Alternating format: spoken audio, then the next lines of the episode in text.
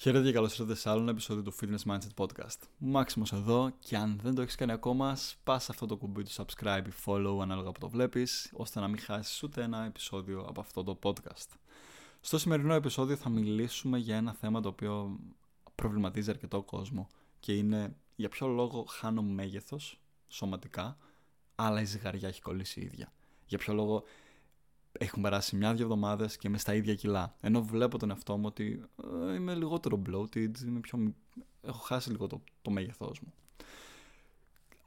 Η έμπνευσή μου για το σημερινό επεισόδιο ήταν μια συζήτηση που είχα πρόσφατα με μια πελάτησά μου που είχε αυτήν εδώ την απορία και είμαι σίγουρος ότι αρκετούς ανθρώπους τους αποθαρρύνει ή τους εκνευρίζει όταν συμβαίνει αυτό το πράγμα και αναρωτιούνται το γιατί. Γιατί γίνεται και κολλάμε.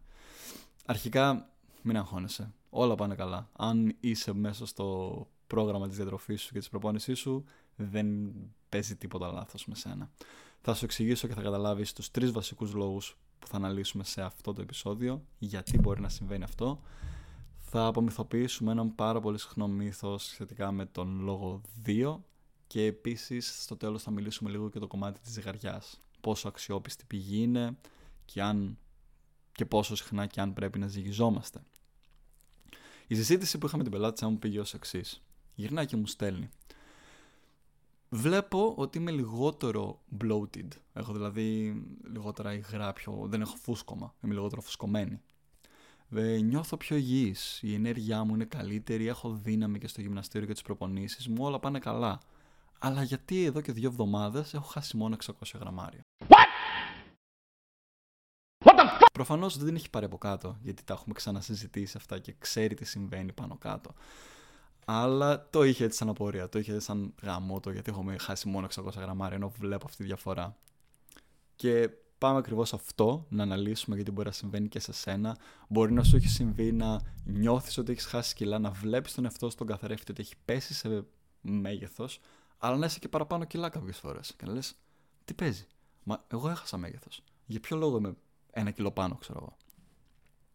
Πάμε λίγο να αναλύσουμε το πρώτο και το πιο βασικό που συμβαίνει συνήθως και είναι το κομμάτι του body recomposition. Body recomposition είναι όταν αλλάζει η δομή στο σώμα μας, όταν ανταλλάσσουμε λίπος και βάζουμε μυς. Οπότε, νούμερο ένα λόγος που μπορεί να βλέπεις αυτή τη διαφορά στη ζυγαριά είναι ότι μπορεί να έχεις βάλει μυς και να έχεις χάσει λίπος. Και γι' αυτό είσαι μικρότερος, αλλά έχεις πολύ βάρος. Αυτό συμβαίνει διότι η μυϊκή μάζα έχει μεγαλύτερη πυκνότητα και είναι σε μικρότερο μέγεθος στην ουσία, έχει πιο πολλά κιλά. Και ειδικά αν συνδυάζεις το πρόγραμμα διατροφής σου με κάποιο πρόγραμμα άθλησης, κυρίως δύναμης ή προπόνηση αντίστασης όπως είναι το γυμναστήριο, καλλιστενική λάστιχα ή οτιδήποτε, τότε ειδικά σαν αρχάριος μπορεί να αντιμετωπίσεις αυτό που λέμε τα newbie gains να συμβεί σε σένα που την πρώτη περίοδο βάζεις πολύ πιο εύκολα μυς. Και ειδικά όταν έχει αποθέματα ενέργειας, έξτρα λίπος, δηλαδή ο οργανισμός σου, είναι πάρα πολύ εύκολο να βρίσκεσαι σε ένα θερμιδικό έλλειμμα, αλλά παρόλα αυτά να βάζεις μυς. Γιατί έχει απόθεμα ενέργειας να πάρει, δίνεις το 100% ή το 70%, 80% στην προπόνηση, προπονείσαι με αντίσταση, δυναμώνει το σώμα σου, βάζει μυϊκή μάζα, αλλά χάνει λίπος. Αυτό έχει σαν αποτέλεσμα εσένα να έχεις ξεπριστεί αλλά να είσαι στα ίδια κιλά. Που νομίζω είναι και, το, και ο στόχος για τους περισσότερους ανθρώπους αυτό, έτσι, να χάσουμε λίπος, αλλά να βάλουμε εμείς. Οπότε αν βλέπεις την εικόνα σου να είναι βελτιωμένη, αλλά το βάρος σου μένει ίδιο, μην σε αγχώνει. Γιατί αν προπονείσαι με αντίσταση, είναι πάρα πολύ πιθανό να έχεις βάλει κάποια μυϊκή μάζα, ενώ χάνεις λίπος. Συμβαίνει συνέχεια, κυρίως όπως λέμε σε αρχάριους πάντα. Είναι πάρα πολύ εύκολο σαν αρχάριος να βάλεις μυς, αλλά και ακόμα και σαν πιο προχωρημένος λίφτερ, άμα είσαι πιο προχωρημένος αθλητής, πάλι μπορεί να σου συμβεί αν έχεις περισεβόμενο λίπος. Το body recomposition γενικά για μένα είναι το, η καλύτερη προσέγγιση, γιατί δεν νομίζω κάποιος να έχει σαν στόχο όταν ξεκινάει ένα πρόγραμμα να θέλει να χάσει βάρος. Όλοι θέλουν να χάσουν λίπος και είναι δύο έννοιες οι οποίες είναι πάρα πολύ παρεξηγημένες λίγο μεταξύ τους. Όλοι βλέπουν το βάρος μου μένει ίδιο και δεν αγνοούν το άλλο, ότι το λίπος μου μπορεί να πέφτει. Γενικά θέλεις να έχεις βάρος, θέλεις να έχεις μυς, θες να χάσεις λίπος όμως. Αυτό είναι το σημαντικό. Και εκεί είναι που και αρκετές διατροφές το χάνουν και αρκετές δίαιτες. Και δεν συμφωνώ με πολλές δίαιτες. Γιατί όταν μια δίαιτα έχει στόχο να χάσεις γρήγορα βάρος, θυσιάζεις πάρα πολύ μυϊκή μάζα. Που αυτό δεν είναι καλό για την υγεία σου γενικά. Τώρα, πριν πάμε στο νούμερο 2, στο λόγο δεύτερο, δεύτερο λόγο, κάτι άλλο που θέλω λίγο να αναλύσουμε μια παρένθεση είναι η ταχύτητα που χάνεις κιλά, μιας που το ανέφερα. Πρώτα απ' όλα, όπως είχε πει η απορία που είχε και η πελάτη μου, ότι έχασα 600 γραμμάρια μέσα σε δύο εβδομάδες. It's okay.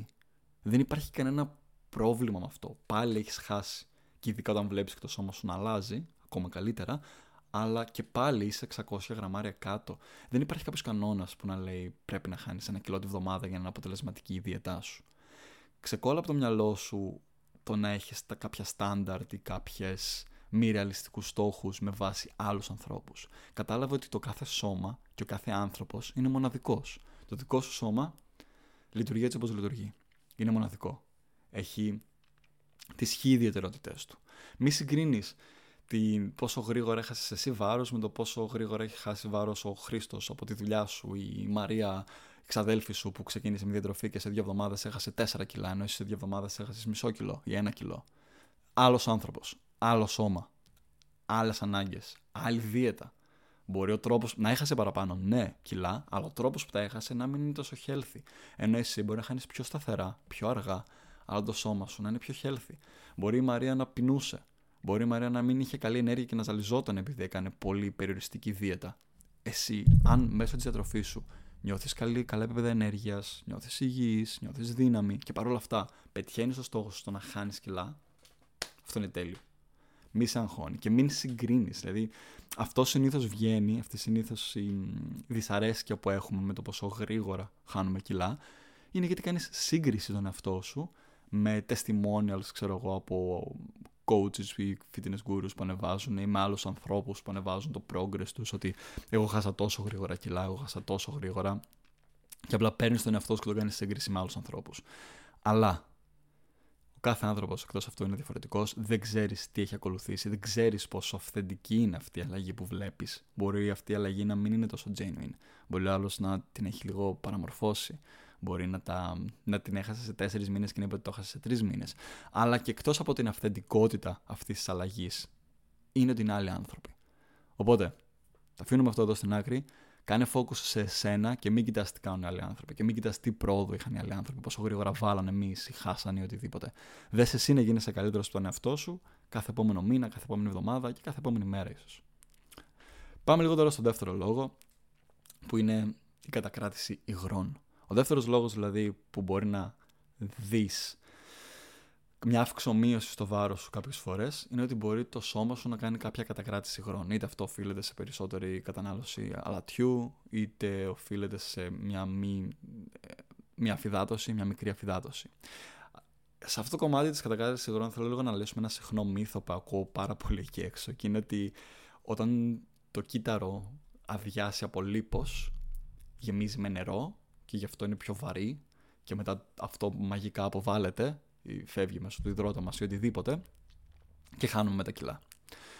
Ας δούμε λίγο τι λένε οι έρευνες μέσα πίσω από αυτό, τι λέει η επιστήμη πίσω από αυτό, έτσι. Καταρχάς, το μεγαλύτερο ποσοστό λίπους που καίγεται και φεύγει από το σώμα σου, το αποβάλλεις μέσω διοξιδίου του άνθρακα. Πιο απλά το εκπνέεις. Το μεγαλύτερο ποσοστό. Σίγουρα υπάρχει ένα μικρό, μικρότερο ποσοστό από αυτό, για την ακρίβεια, που αποβάλλεται μέσω των υγρών. Αλλά δεν υπάρχουν ε, μέχρι στιγμής στοιχεία που να μας δείχνουν ότι το λίπος, το, το, το fat cell, το κύτταρο λίπους, αυτό άδειασε από λίπος και γέμισε με νερό. Οπότε, με βάση τις έρευνες, αυτό εδώ είναι λίγο μύθος, είναι λίγο bro science, όπως λέμε. Και αγνόησέ το. Δεν συμβαίνει αυτό. Κάτι όμως που μπορεί να συμβαίνει είναι να έχεις κατακράτηση υγρών γιατί έφαγες περισσότερους υδατάνθρακες ή γιατί έφαγες πιο πολλά αλμυρά την προηγούμενη μέρα ή γιατί αφυδατώθηκε ο οργανισμός σου. Γιατί έχουμε κατακράτηση υγρών τώρα όταν αφυδατώνεται ο οργανισμός μας, σε ακούω να λες. Πολύ καλή απορία. Και δεν σημαίνει αυτό ότι πρέπει να πίνεις λιγότερο υγρό για να μην αφυδατώνεται, είσαι στο αντίθετο. Πρέπει να πίνεις περισσότερο νερό. Το σώμα μας, όταν νιώσει ότι έχει μια αφυδάτωση, τίνει να κάνει κατακράτηση, να κρατάει δηλαδή το νερό, τα υγρά μέσα, γιατί νιώθει αυτή την απειλή ότι δεν έχω πολύ νερό. Οπότε κάτι αποτελεσματικό που μπορείς να κάνεις είναι να φροντίζεις να πίνεις πάντα νερό και να είσαι ενυδατωμένο και μετά θα ξεπριστείς. Θα φύγει αυτό το bloating που έχεις και νιώθεις λίγο πιο πρισμένο λόγω της κατακράτησης. Οπότε ναι, δεύτερος λόγος, πάρα πολύ απλά μπορεί να περνάς μια κατακράτηση υγρών. Πάμε λίγο να δούμε τον τρίτο τώρα λόγο που μπορεί να συμβαίνει και είναι και αυτό πάρα πολύ συχνό φαινόμενο στις δίαιτες. Είναι ότι έχεις χτυπήσει κάποιο πλατό. Τώρα, γιατί και πώς χτυπάμε πλατό; Το πλατό συνήθως το χτυπάς ε, όταν είσαι για πάρα πολύ καιρό σε μια περιοριστική δίαιτα ή έστω και σε μια απλή δίαιτα και αρχίζει και πέφτει σιγά σιγά το βάρος σου. Μετά από ένα σημείο υπάρχουν δύο λόγοι που χτυπάς πλατό. Πρώτον, το σώμα σου επειδή εκλαμβάνει αυτή την απώλεια βάρους, τη συνεχόμενη απώλεια βάρους, σαν μια μικρή απειλή, σαν φυσική του αντίδραση, ρίχνει λίγο το μεταβολισμό. Πέφτει λίγο ο μεταβολισμός σου και γι' αυτό μπορεί να χτυπήσεις ένα πλατό. Αλλά τώρα και γιατί πέφτει ο μεταβολισμός. Α δούμε λίγο καθαρά, πολύ απλά, χωρίς να σε μπλέξω με ορολογίε και τέτοια, να το καταλάβεις με simple maths. Έτσι. Πώς βγαίνει ο, το BMR μας, το Basic Metabolic Rate δηλαδή, το πόσο καίμε, πόσες θερμίδες καίμε στην καθημερινότητά μας by default. Έχει να κάνει με τα κιλά μας, με τη μυϊκή μας μάζα, με το ύψος, την ηλικία, το πόσο δραστήριοι είμαστε μέσα στη μέρα, όλα αυτά. Ας πάρουμε λίγο όμως από όλα αυτά τα πιο βασικά δεδομένα που είναι και λίγο και τα κιλά μας, έτσι. Τώρα, όταν εσύ ζυγίζεις 80 κιλά και πέσεις από τα 80 κιλά στα 75 κιλά και παράλληλα έχεις βάλει και λίγη μυϊκή μάζα, αν η, η, το θερμιδικό, η θερμίδη συντήρησή σου ήταν στις 2.000 για παράδειγμα, από τη στιγμή που έχεις πέσει κιλά, μπορεί να έχει πέσει αυτό. Μπορεί να έχει πέσει στα 1.800, στα 1.900 για παράδειγμα. Γιατί πλέον δεν ζυγίζεις τόσο όσο ζύγιζε. Οπότε αλλάζει και η εξίσωση. Και αν εσύ συνεχίζεις να τρως σε θερμιδικό έλλειμμα με τα παλιά σου δεδομένα, χτυπάς πλατό. Και όπως είπαμε και ο πρώτος λόγος είναι ότι απλά ρίχνει και το μεταβολισμό στο σώμα. Τι μπορείς να κάνεις σε αυτή την περίπτωση, να κάνεις ένα διάλειμμα από τη δίαιτά σου, δηλαδή να γυρίσεις τις θερμίδες συντήρησης από το θερμιδικό έλλειμμα που βρίσκεσαι για περίπου μία με δύο εβδομάδες, ούτως ώστε να γίνει ένα, αυτό λέγεται refeed period, στην ουσία που ξαναταΐζεις τον οργανισμό σου και εφόσον γυμνάζεσαι και τρως σωστά, τρέφεσαι δηλαδή σωστά, ακόμα και στις θερμίδες συντήρησής σου δεν θα βάλεις πίσω το βάρος. Αρκεί να μην το παρακάνεις. Τρέφεσαι σωστά για δύο εβδομάδες περίπου στις θερμίδες συντήρησης και μετά ξαναγυρνάς στη διαιτά σου και ξαναπερνάς ένα κύκλο. Ο... Δεν υπάρχει κάτι στάνταρ, αλλά σαν βασικό χρόνο που θα σου έλεγα να κάνεις αυτά τα refeed period στην... μέσα στη διατροφή σου θα ήταν περίπου ένα 6 εβδομάδες θα ήταν χρήσιμο. Προφανώς όμως κάθε άνθρωπος και σώμα είναι διαφορετικό, οπότε δες πότε χρειάζεται το δικό σου σώμα να γίνει και κάντο αντίστοιχα. Τώρα, πόσο συχνά χρειάζεται να ζυγιζόμαστε και πόσο αξιόπιστη είναι η ζυγαριά σαν μέθοδος να μετράμε την πρόοδό μας. Ε, είναι κατά κάποιο τρόπο αξιόπιστη η ζυγαριά και όντως έρευνες δείχνουν ότι οι άνθρωποι που ζυγίζονται συχνά τείνουν να έχουν καλύτερη πρόοδο στο κομμάτι της απώλειας βάρους ή στο να βάλουν βάρος. Γενικά στο κομμάτι του, της διαχείρισης του βάρους, να το πούμε έτσι. Παρ' όλα αυτά, αυτό ίσως συμβαίνει και αυτές οι έρευνες το δείχνουν αυτό γιατί οι άνθρωποι που ζυγίζονται συχνά ε, ίσως έχουν και άλλα ε, θετικά συνήθεια πάνω σε αυτό το κομμάτι. Όπως δηλαδή το να προσέχουν τις θερμίδες τους, να διαβάζουν τις ταμπέλες των τροφίμων τους, να μετράνε τα γεύματά τους και να προσέχουν για κάτι τρώνε, να αθλούνται πιο συχνά. Και αυτό απαραίτητα δεν σημαίνει ότι η πρόοδος συσχετίζεται επειδή ο άλλος ζυγίζεται συνέχεια.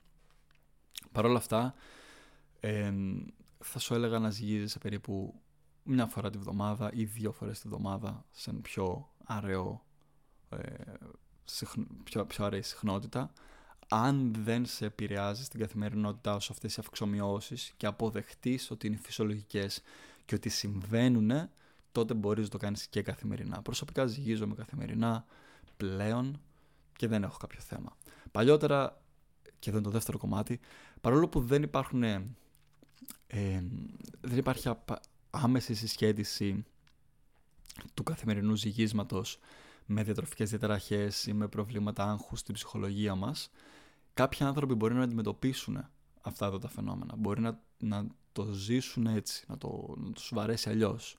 Τι κάνεις σε αυτή την περίπτωση; Αν παρατηρήσεις ότι το να ζυγίζεσαι καθημερινά σου προκαλεί κάποια διατροφική διαταραχή ή σε κάνει λίγο πιο αιμονικό με το βάρος σου και με το τι τρως και με το όλο θέμα του βάρους σου. Δηλαδή σε, σε χαλάει τη διάθεση, αίμα έχεις δει ότι ανέβηκε σε κιλά. Αν παρατηρήσεις ότι σου προκαλεί άγχος γενικά και δεν σ' αρέσει αυτή η διαδικασία, σου προκαλεί αρνητικά συναισθήματα, θα σου έλεγα μην ζυγίζεσαι καν. Απλά αγνώρισε την. Ζυγίσου μια φορά το μήνα έτσι για, για reference. Απλά για να ξέρεις που βρίσκεσαι.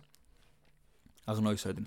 Γιατί ούτως ή άλλως δεν είναι τόσο αξιόπιστη η ζυγαριά. Και γιατί δεν είναι τόσο αξιόπιστη η ζυγαριά, γιατί δεν μας δείχνει συνήθως το ποσοστό λίπους. Μας δείχνει απλά ένα νούμερο, πόσα κιλά είμαστε. Το βάρος μας δεν είναι απαραίτητα ένα, μια, μια χρήσιμη μονάδα μέτρησης για την υγεία μας. Για την υγεία μας παίζουν ρόλο το τι γίνεται μέσα μας, στον οργανισμό μας, πώς είναι η ενέργειά μας, πόσο δύναμη έχουμε για την καθημερινότητα, για τις προπονήσεις μας και πόσο πέφτει και αυξάνεται, πέφτει το ποσοστό λίπους και αυξάνεται η μυϊκή μάζα. Μια ζυγαριά συνήθως απλή δεν στα δείχνει όλα αυτά.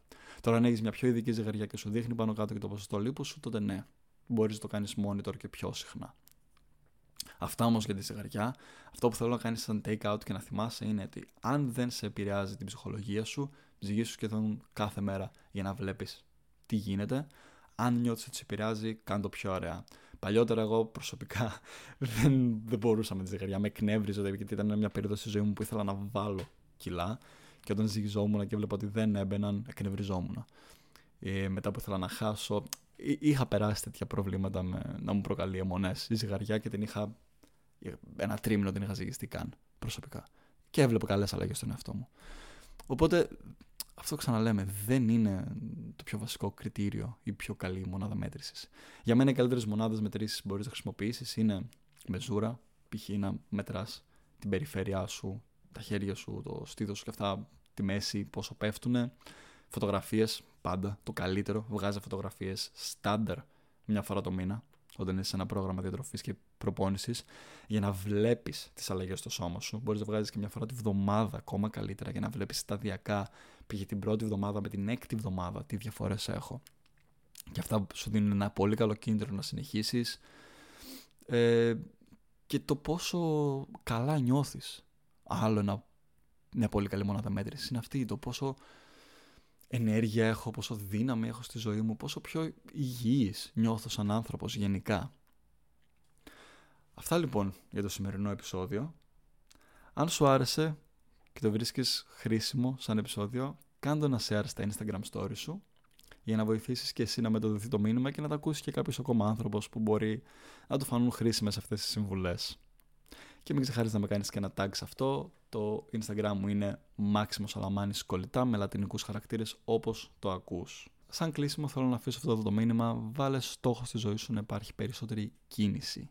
Τόσο σωματική όσο και στο να διεκδικήσει οτιδήποτε άλλο θες στη ζωή σου. Γενικά να κινείσαι προς τη σωστή κατεύθυνση και γενικά να κινήσει και το σώμα σου. Το εκτιμώ που έχει κάτσει μέχρι το τέλος και αυτού του επεισοδίου και σου εύχομαι να έχεις μια υπέροχη μέρα.